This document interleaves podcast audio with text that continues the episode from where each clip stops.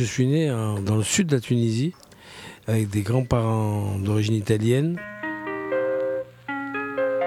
Et je suis allé de Gabès à Tunis et de Tunis à Paris.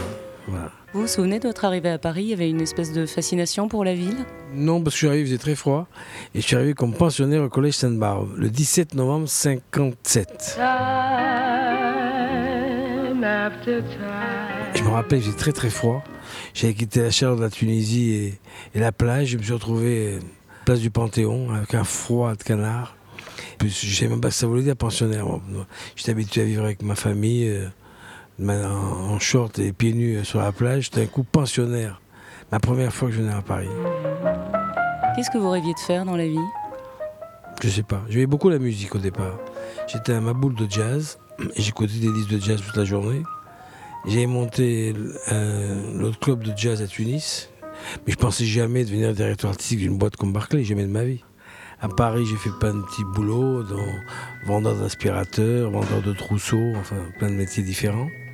Et puis j'ai rencontré plein de gens que je trouvais formidables et qui se sont avérés devenir des vedettes après. Au premier temps de la valse. Je me rappelle de plein de gens qui débutaient. Je me rappelle de Brel à ses débuts alors que j'étais pas encore dans la musique. Et puis je m'étais lié d'amitié avec Jean-Yann. Je me rappelle, on allait manger des spaghettis à 2 francs, rue des Chaudets, à l'Échaudé. Je me rappelle comme aujourd'hui. Je passais mon temps dans les boîtes, euh, spécialement au Saint-Hilaire. Et au Saint-Hilaire, on avait décidé de danser tous les soirs une danse avec Nicole Croisier, à l'époque était inconnu. Et un jour, Barclay est venu me voir, Eddie Barclay, il m'a dit Est-ce que tu veux travailler chez nous? Voilà. Et je suis rentré chez Eddie Barclay. J'étais directeur artistique, je produisais des disques. À l'époque, le mot producteur de disques n'existait pas. On était des Heinermen, c'est-à-dire Artistic Direction, comme en Amérique. Donc on trouvait les gens, ou qui nous imposaient, peu importe. Et puis on retrouvait des chansons, on retrouvait un orchestrateur, on sélectionnait tout et on faisait des disques. Mais à l'époque, c'était une, folie. Parce que côtoyer en même temps les chansons à texte avec Brassens, Brel, Aznavour, Ferrat, Ferré, avec tous les groupes les plus invraisemblables de l'histoire qui ont tous disparu d'ailleurs. Il reste debout maintenant de cette époque-là, il doit rester. Euh, reste Johnny, naturellement, il reste Eddie, qui était des anciennes chaussettes noires. Il reste euh, Dick Rivers, qui était des chats sauvages. C'est une période qu'on retrouvera peut-être jamais. Non, pas tard, une ville de copains. Euh, il y avait surtout des gens gays. Voilà. Il se passait. Ah, d'abord, il n'y avait pas ce côté, le côté dur du métier d'aujourd'hui. Par exemple, tous les copains qui étaient dans le cinéma à l'époque, tiens, tu vas voir un tel, il cherche un tel. Euh, moi, je peux pas faire celui-là, va faire ça. Mais ça n'existe plus. Ça.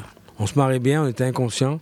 Il y avait une vraie famille. Le cinéma, c'est une autre paire de manches. On est vraiment plus maître de ce qui se passe. Partez d'une idée que vous dans votre tête. Et vous dites, tiens, je vais te faire un film là-dessus. Euh, l'idée vous plaît, vous continuez.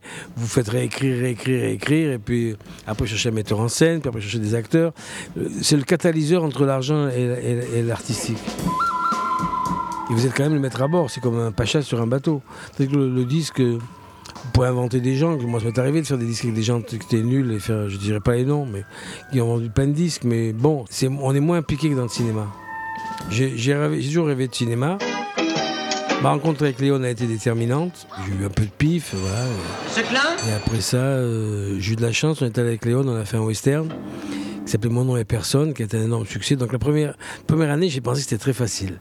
Je me suis dit, Monsieur Klein et Mon nom est personne, le cinéma, c'est fait pour moi. Et puis en fait, c'est beaucoup plus difficile que ça. Vous êtes bien Monsieur Klein, le locataire du premier. Vous vous souvenez de votre première rencontre avec euh, Sergio Leone? Ah oui, je me rappelle très bien. Je l'ai appelé. J'étais fasciné par un, film que j'avais vu. Euh, je trouvais ça étonnant d'un Italien qui s'appelait Sergio Leone, c'est une poignée de dollars. Au deuxième film, j'ai dit, il faut que je connaisse ce mec. Je suis parti en Espagne où il tournait à Douadolce. Et j'ai arrivé ce personnage euh, invraisemblable. On a très vite euh, sympathisé ensemble et puis on riait beaucoup.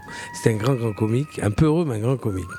Il adorait parler avec moi de cinéma et moi j'adorais parler avec lui parce qu'il connaissait le cinéma comme, euh, comme sa poche. Il faisait tout sur un film. Il, était, donnait des conseils aux décorateurs, au chef costumier. Euh, il savait tout faire. Il était assistant tellement de metteurs en scène, il savait tout faire.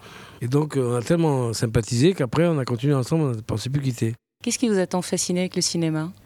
Le cinéma, les gens, partir d'une idée dans la tête, d'avoir sur l'écran. D'abord, la première étape qui est importante, c'est d'avoir le vrai scénario. Ça peut prendre un, mois, comme deux, comme six, comme deux ans. C'est une période un peu excitante parce qu'on est en train de lire, tout ça. Après, il y a une deuxième période qui est un peu agitée, c'est celle où on, construit le film avec le metteur en scène et les acteurs. Le moment génial, c'est quand on commence à tourner. Là, c'est. Après, le moment difficile, c'est quand le film sort. Parce que s'il n'est pas bon, ou s'il ne marche pas, on passe par des très mauvais moments, moralement. hein. Quand ça marche bien, ça va. Généralement, quand on est lucide, on sait qu'on a fait un bon film ou un mauvais. Et quand un film n'est pas bon, on se dit bon. On espère toujours, c'est comme les gens qui sont malades, hein. ils espèrent guérir. Mais en fait, au fond de nous-mêmes, on sait quand c'est pas bon. Je sais pas quoi vous dire, c'est un, vice. Quand on touche au cinéma, après, euh, c'est difficile. Moi, moi, je suis un badaud, quand je vois un film qui se tourne, je m'arrête. hein. Alors j'en ai fait 38, je, je sais comment ça se passe, mais quand même, je m'arrête. C'est fascinant le cinéma. Là, je lis des scénarios, j'en lis plein, sont- qui me tombent des bras, je trouve ça pas bon, mais moi, ça n'engage que moi. hein. Mais un beau film, c'est bien. Vous vous êtes fondu comme un poisson dans l'eau euh, dans ce milieu du showbiz? J'ai eu une chance extraordinaire, je fume pas, je bois pas, je me drogue pas. Je crois que ça m'a beaucoup aidé. Quand on est comme moi, on a du recul et on, est, on reste lucide. La lucidité, c'est important. hein.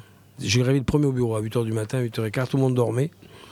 Et je finissais à minuit. J'allais voir les rushs tous les jours. Ça rendait fou tout le monde. Mais tu dors à quelle heure? Parce que ça les rendait fous. hein. Il y a des gens qui dorment plus que d'autres. hein. Vous avez la sensation de quoi quand, quand vous regardez en arrière d'une vie incroyable? Je trouve que c'est dommage que ça ne dure pas plus longtemps. En fait, vous avez eu l'impression que ça a passé à toute vitesse? Très très vite, trop vite, trop vite. Moi je suis rentré chez Barclay en 63 ou 64, on est en 2012, ça va très très vite. Vous êtes quelqu'un de joyeux?